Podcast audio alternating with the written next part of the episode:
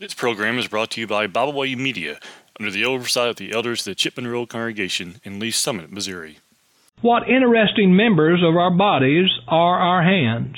In one sense, our hands are no more important than any other part of our bodies, but the special importance of our hands is seen in the way the word has crept into our speech and our customs.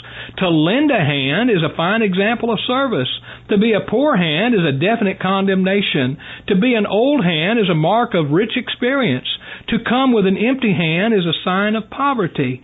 To be high-handed is to be arrogant. To wash one's hands is, try, is to try to eliminate guilt.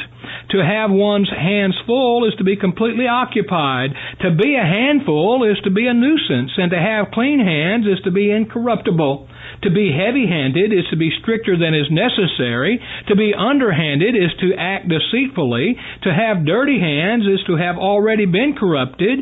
Hands on means to be very involved, while hands off basically means don't touch or don't interfere. We can get our information firsthand, while the clothes we wear may be secondhand. And some folks go around looking for a handout, while others desire a hand up, and some teens win a game hands down. Even in the spiritual realm, the various uses of the word hands impresses us.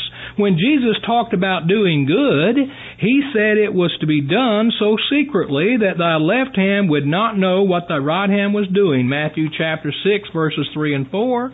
The psalmist asked, who shall ascend into the hill of the Lord? Who shall stand in his holy place? Psalm 23 and verse 4. The answer is found in the very next verse. He that hath clean hands and a pure heart.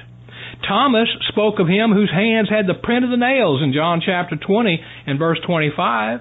Jesus was a working man. His hands were toil worn hands. Look into the carpenter's shop at Nazareth and see the carpenter bending his back at a bench. See him ankle deep in the wood shavings and perspiring as he toils.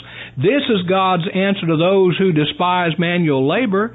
See the dignity of human labor in the toil worn hands of our Lord.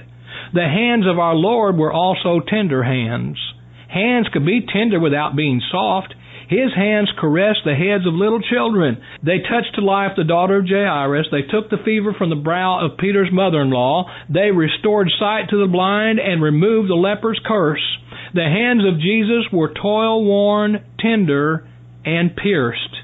Sin pierced the hands of Jesus. No, we certainly do not mean his sins, but our sins. 1 Peter chapter 2 and verse 24. Friends, in this world, He has no hands but ours and those of other consecrated souls who give their hands to Him for His service. To tell you the truth, I like the thought of a song I have sung before. Take my hands and let them move at the impulse of thy love. You've probably sung that same song. If you're not a Christian, you need to believe the gospel, repent of your sins, confess your faith that Jesus is the Christ, and be baptized into Him for the remission of your sins. If you have done those things in times past but have not been faithful, you need to repent, confess your sins to God, and ask His forgiveness. We stand ready to help you. Just let us know anytime, night or day. Our time is up. Until next time, may God bless you as you continue to study His divine will. We thank you for listening today. We hope you enjoyed this program. You can find out more about Byway Media by visiting our website, bywaymedia.org. You can find all of our podcasts on all major podcast platforms. As always, we thank you for listening.